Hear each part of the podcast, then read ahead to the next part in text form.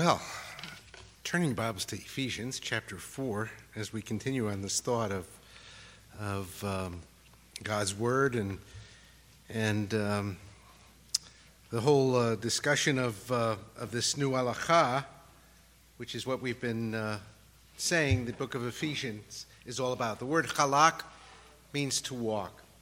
Uh, we sang the song, uh, or we read rather from Psalm 19 The law of the Lord is perfect, making wise the simple. Uh, more to be desired are they than gold, yea, than much fine gold, sweeter also than the honey and the honeycomb. So, the law of the Lord. And the word law means teaching, instruction. And, and from a Jewish perspective, we've been teaching that over and over again, the theme of Ephesians is how to walk. Over and over again, in the, in the warp and woof of Ephesians, uh, Paul writes about right walking. And we're going to continue that as we continue now through Ephesians chapter 4, beginning in verse 17. Is this on? No. Okay. God created man to enjoy him and to walk with him. Um, God is a community in and of himself. He's a, a family unto himself Father, Son, and Holy Spirit. And we were created in his image. We are uh, uh, to be family. And, and, and the Lord longed, just as when you marry, you, you traditionally you want children to reproduce after your kind, uh, to enjoy um, other souls in, in the love that you have for your wife or your husband. Uh, tomorrow we're celebrating Mother's Day, and in fact, that's why these flowers are here uh, to honor our moms and to give thanks to God for them. But really, motherhood and, and parenthood is a reflection of God. And, and God wanted us to enjoy Him and to walk with Him and to be part of His family. Ever since then, mankind uh, in, in the garden has hid from, from God uh, because of sin. We, uh, religion is one of the ways we hide from God, from that walking with God. That's why He created us, to walk with Him in the garden. And, um, and so religion is one of the ways we hide from God because of sin. Uh, it's, a, it's one of the many fig leaves we use to cover our nakedness uh, we, we, we tend to use religion instead of the relationship that God longs to have with us as our Father. Uh, religion helps us to cover the shame we feel because of our sin. We recognize we're naked. And so we become religious people. Uh, Jews have Judaism, Christians have Christianity.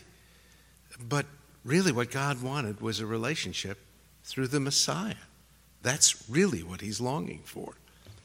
Uh, we learn about God and, and enjoy worship in, in religious services uh, and believe as a result of our religion, as a result of our worship, that our nakedness is covered up. But when we leave our holy huddle and face the world, we find that we really haven't been changed.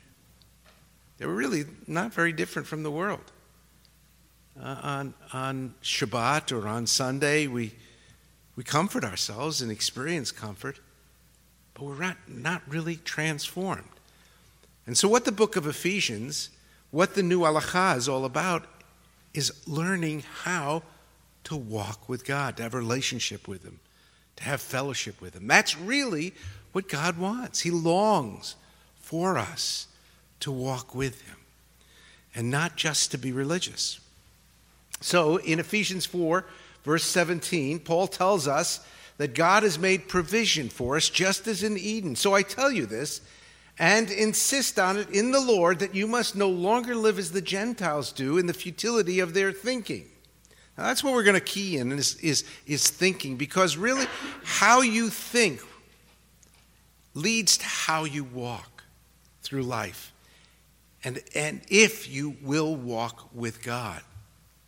Uh, this I say, therefore, and affirm together with the Lord that you walk no longer just as the Gentiles also walk in the futility of their, uh, of their mind. And there's that word, walk. Uh, this is the NASB translation. The other one is uh, the NIV. Uh, no longer live as the Gentiles do. So uh, in NASB or ESV, it says uh, the Gentiles also walk in the futility of their mind. Live in the NIV, walk in the NASB and NIV is the thing that I want to see there. How we walk affects how we live. How we walk affects how we live. And that's why halacha, understanding the law of the Lord and, uh, and walking with the Lord, affects the life that we have with God and the life that we have with one another. And God is looking to bring us life life for ourselves and life and reconciliation for others. And so God wants us to wants to walk with us. If we walk with him, our lives will be transformed. We won't be the same people that we were. We'll experience the life, the joy, the peace that he longs for all of us to have, the things that we long for. And we look for it in, in lots of things. But the only place that real life can be found is in him in a relationship with Him, walking with Him. And that's why this book of Ephesians is so important because it emphasizes over and over again the kind of walk that leads to life. If we want His blessing, we need to walk in His ways. Uh, we, we know the story, uh, many of us know the story in Genesis, how Enoch walked with God and then he was no more. Uh, he and Elijah were two of recorded men in the scriptures that were translated or taken into heaven. That we, there's no record of them dying. Enoch walked with God. And, uh, and that's the kind of life that leads to a relationship that allows you to, to rise above the world and all of its sorrows and troubles. Uh, if you walk with God, you'll have joy and peace and that's really what God wants for us, and really in our heart of hearts, what we want. Delight yourself in the will of God, and He'll give you the desires of your heart. And God knows our hearts better than we do.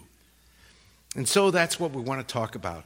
The walk of God, the power of God's word is found. How we live and, and rooted in God's law or God's word, eh, how we live or how we walk is rooted in God's law. And, and uh, God's word is his law. Now, when we think of law, we think of commandments, we think of, of rules and regulations. That's not it. The word law, at its very core, means instruction, teaching, um, learning of me. Come unto me, all who are weary and heavy laden, and I will give you rest. Learn of me. Take my yoke upon yourselves, for my yoke is easy and my and, and my burden is light. So knowing the law of the Lord is, is not heavy, it's light. Knowing God and knowing His word brings a joy and a peace. When we abide in God's word, it affects how we think. And how we think is how we walk. And how we walk is how we live. Faith and life come from God's word. God spoke, and the world was created. And so we know that the world, the word of God is powerful. He spoke and the worlds were created. When they came to him in the garden, he spoke one word and they all tumbled over because it was the word of God. God's word is powerful. And, what we have in the scriptures is God's word. It is something different. It is powerful. As we're told, it is sharper than any two edged sword, uh, dividing and piercing to the very heart. God's word is life and joy.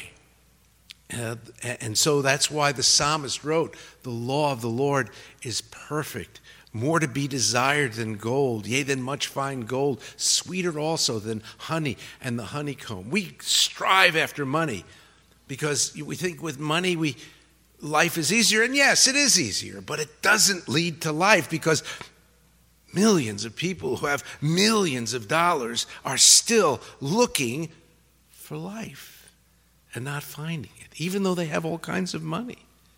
Their lives are in shambles and they'll tell you that. I wish i could sleep at night wealthy people have told me. People who have lots and lots of money but they don't have peace. But when we walk with God, when we when we experience His life, then comes the peace, the joy, and, and it's rooted in God's Word. Uh, true life, God's life, comes from His Word, the Shema. The, the essence of Jewish faith is rooted in the Shema. And what is the Shema? The, the walk that leads to life. Deuteronomy 6 4 through 7. Hear, O Israel, the Lord our God, the Lord is one. And you shall love the Lord your God with all your heart, with all your soul, and with all your might. And these words, which I am commanding you today, shall be on your heart. Now, it's not just those particular words in, in this section here, it, it's again the whole idea of the words of God. Because the words of God give life and joy. Uh, when God's word is in our, our, our minds, it penetrates into our hearts. And when it penetrates into our hearts, it affects how we walk. As a man thinks, so he is. And, and so we need to have our brains transformed. It's a theme that, that, that I've been hitting on a few times as we've gone through Ephesians because it's there in the warp and woof of Ephesians. It influences our families, how we think and how we walk, and those we come in contact with. And our passage in, in Ephesians 4 17 through 24 presents three things concerning this why walking worldly won't work. Secondly, what happens when we think and walk like the world. And thirdly, abiding in His Word transforms us. So that's what we want to consider this morning in our section in, in, in, verses 17, chapter 4, verses 17 through 24.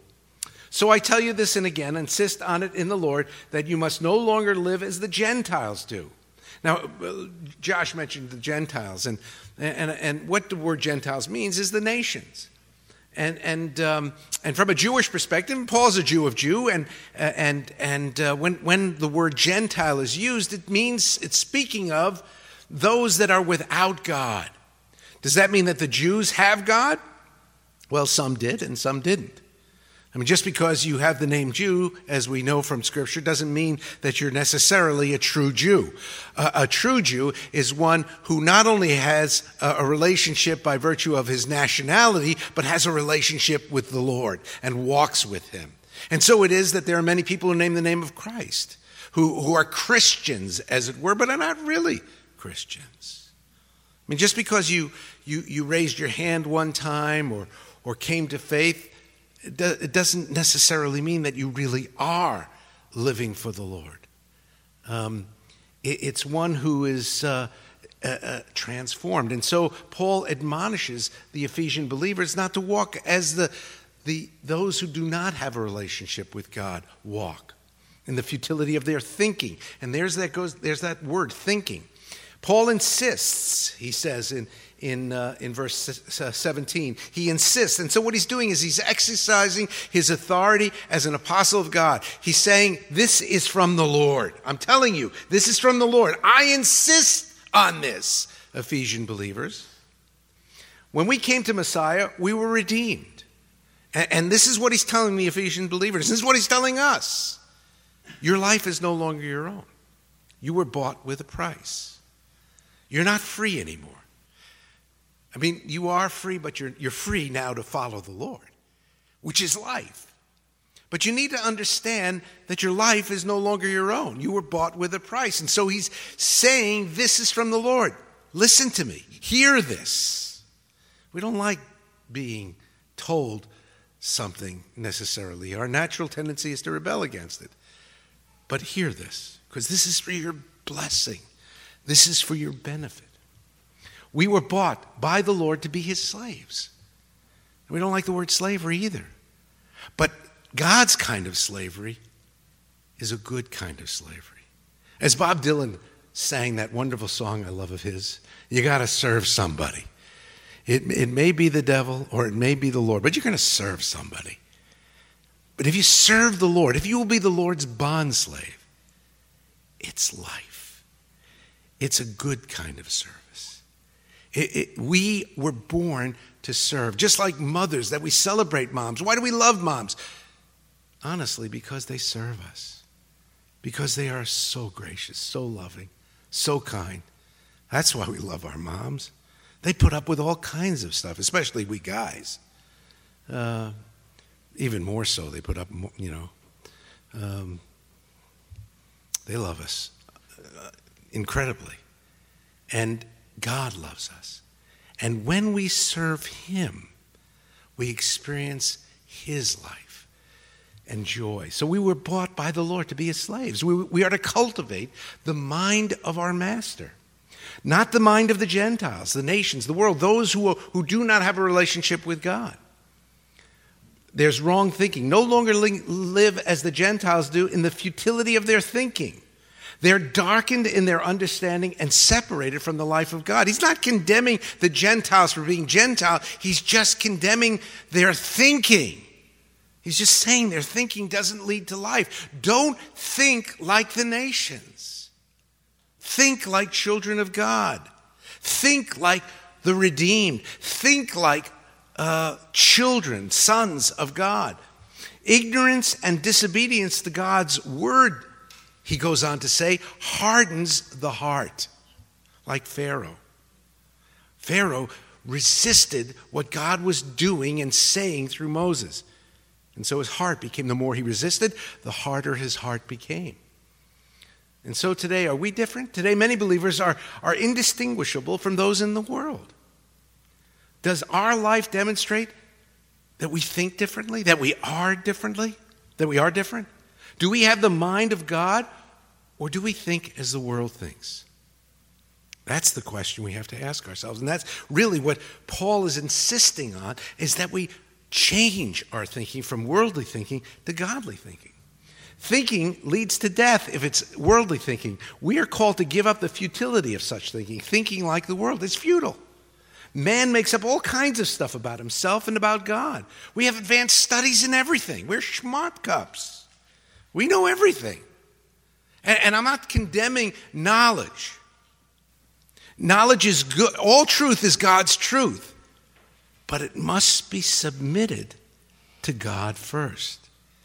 If God is not first in our, in our lives, if He is not our master, then no matter how smart we are, it doesn't mean a thing.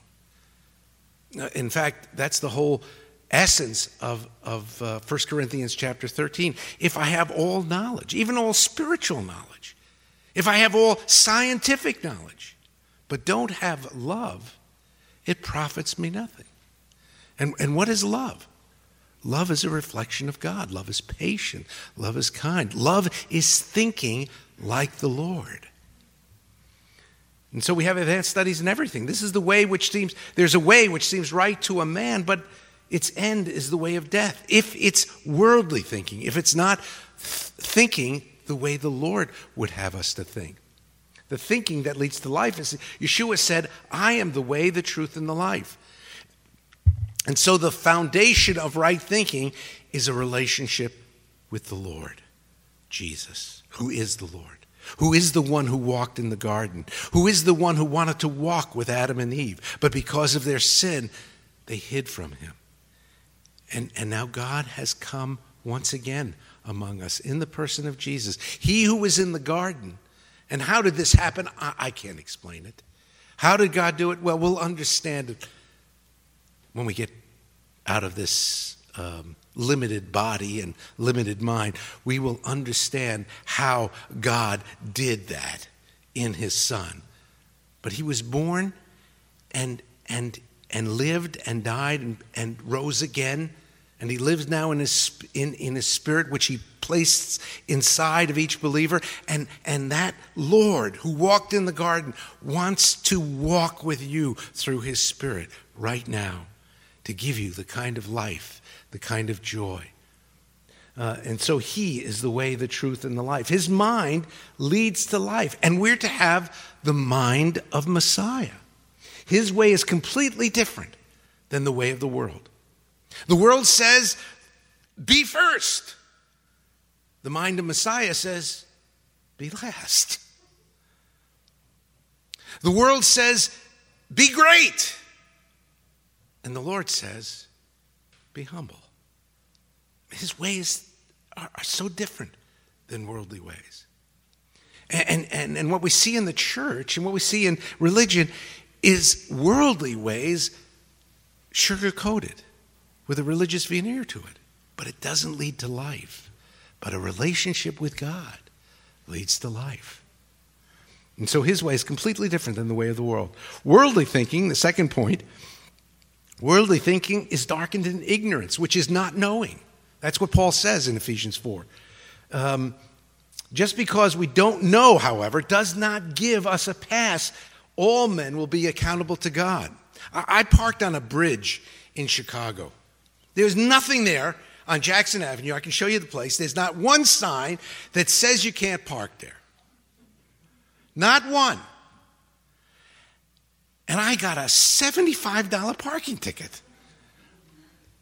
And, and, you know, you can send in a thing saying, you know, you want to protest it. And I protested it. I said, there's nothing there to say you can't park on the bridge. Well, the response was, ignorance of the law is no excuse. And while he sympathized with me, he said, 75 bucks. And, and, and by the way, if you don't pay your parking ticket, when, when you fill out your taxes and you got a tax return coming from the state, they're now taking it out of your income tax return. So you can't avoid not paying it. I tried that. And, and, then, and of course, they double it. And my wife is looking at me, You did what? Maybe I didn't tell you about that. Anyway. So just because we don't know, right, the law, we still got to pay it. We're still accountable to it. Ignorance of the law is no excuse, and it's true with God's law.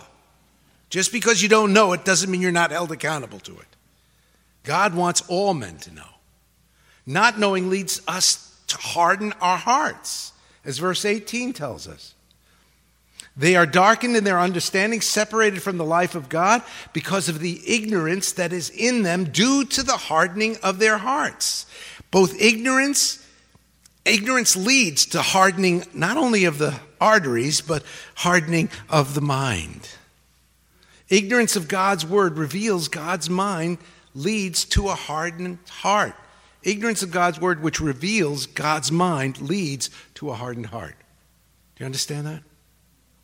That's why we need to know God's word. New mind or a hard heart. Which one do you want? A heart not enlightened by God's word becomes hardened against the Lord. If you're thinking the way the world thinks, you won't think rightly. You won't think in a way that leads to life. Like driving 70 miles an hour in the fog. Have you ever done that? I hope not. Um, that's how these huge pileups occur. You know, you're driving 70 miles an hour because the speed limit's 70 miles an hour, but you can't see. Well, God's word enlightens the eyes, is fog lamps for this world, and allows you to see rightly, to see what is true. Don't harden your heart. That's what we're told over and over in scriptures. A hard heart comes from repeatedly rejecting God's word. And, and you reject God's word really by not reading God's word. If you're not every day in, in the scriptures, you are, you're not having your mind transformed. You're not thinking the way of the Lord, which leads to life and ultimately is the best for you. It's like taking vitamins. It, I, I, take those vitamins and it, it just doesn't seem to do anything, I think. And yet my wife insists that they're doing something. She's a nurse. Um, and, and so God's word, it doesn't appear as you read it that it does anything, but it does. It really does. I can tell you from experience, when I read it, I'm different. When I don't read it, I, I'm, I'm different also in a not good way. And so, such a person loses sensitivity to the things of God if you're not exposed to God's word. Seven times Pharaoh hardened his heart, and suddenly judgment came. And so, if we don't read God's word, suddenly judgment's going to come to us. It's, it's going to come sometimes gradually, but all of a sudden, bam, stuff happens. How do we get into this mess? It's because we hardened our heart. and weren't attuned to God's word, instructing us and teaching us. The word, however, brings life. We all need the life of God. In him was life, and the life was the light of men. Our source of physical life is God, and he's the source of abundant and everlasting life. His word is life and light and joy. Otherwise, there'll be a downward spiral. In Ephesians 4:19, we see what happens to those who think like the world, and they, having become callous, have given themselves over to sensuality for the practice of every kind of impurity with greediness. If you become hardened, eventually you'll become accustomed to it and develop a life that ignores pain. It becomes dull. The conscience becomes seared as with a hot iron, goes up, Paul goes on to say. It no longer feels the pang of guilt at doing wrong. When we don't find pleasure in God, we pleasure ourselves with things in the world. And it's a synthetic pleasure. Yeah, it's pleasurable for, for, for in a fleshly way, but it doesn't bring everlasting pleasure. We have a hole in our hearts. Man seeks to fill the emptiness with a myriad of things immorality, drugs, drink, knowledge, and even religion. We fill that hole. But the only real thirst quencher is the Lord and His Spirit. But if we want life, but you did not learn Messiah in this way, if indeed you have heard Him, and have been taught in him. Just as truth is in Yeshua, that in reference to your former manner of life, you lay aside the old self, which is being corrupted in accordance with the lusts of deceit, and that you be renewed in the spirit of your mind. And put on the new self, which in the likeness of God has been created in righteousness and holiness of truth, of the truth. And so the solution for life is truth is in Yeshua, abiding in Him, laying aside the old self and putting on the new self, which is in the likeness of God, which is seen in Jesus, in Him. He's the image of God. And, and, the, and the Word became flesh. And so the image of the Word is Jesus, but the Word of God, that is from Genesis to Revelation, as we ingest it, as it begins to be, come into our mind, we begin to think like Him. And then from thinking like Him, we begin to walk like Him. And so we put on the new self, which is in the likeness of God, has been created in us. But through the word, we'll see what is fig leaves and what is old, what brings death, what is synthetic. It's through his word that our mind is renewed and transformed. How do you know what is real versus what is counterfeit? The Word of God. Just as bankers can tell a phony bill just like that because they handle bills all the time, they can spot a phony right away so you can hear a, a, phony word that doesn't bring life because you've been, you know what the, the real word is, what the mind of God is, because you've been regularly reading the word. And you can spot phoniness. You can spot a, a, a, a truth that comes your way that sounds to the world like truth, but is not God's truth. And so it's, it's through His Word our mind is renewed and transformed. So, do you read the Word? The Word is soul food. It's food and nourishing for your soul. It's how God brings life to us and life to others. It's not optional, but the choices are. One way leads to life, the other to death. And Moses agrees to this. See, I set before you today life and prosperity, death and adversity. In that I command you today to love the Lord your God, to walk in his ways, and to keep his commandments, his word. I have set before you life and death, the blessing and the curse. curse. So choose life in order that you may live. And so, when God's word is not our source of truth, we shut down the work of God's Spirit in our hearts. It is God's word through his Spirit that allows us to walk with him. It begins with atonement and transforms us through His Word. That's the, the life that God wants us to have, walking with Him. You know, the, uh, Crosby, Stills, and Nash sang that Joni Mitchell song, We Got to Get Back to the Garden. Well, the only way you can get back to the garden is walking with the Lord. By His righteousness, putting on Yeshua. Jesus is the way, the truth, and life. He covers our sin, and then through His Word, we walk with Him. And our thinking is changed. And, and, and we no longer walk the ways of the world, but the ways of the Lord that leads to life. And if you will, join me in prayer. Avinu Malkeinu, our Father and our King, we thank you for this new walk that you've given to us. Lord, that our lives are not our own. We were bought with a price.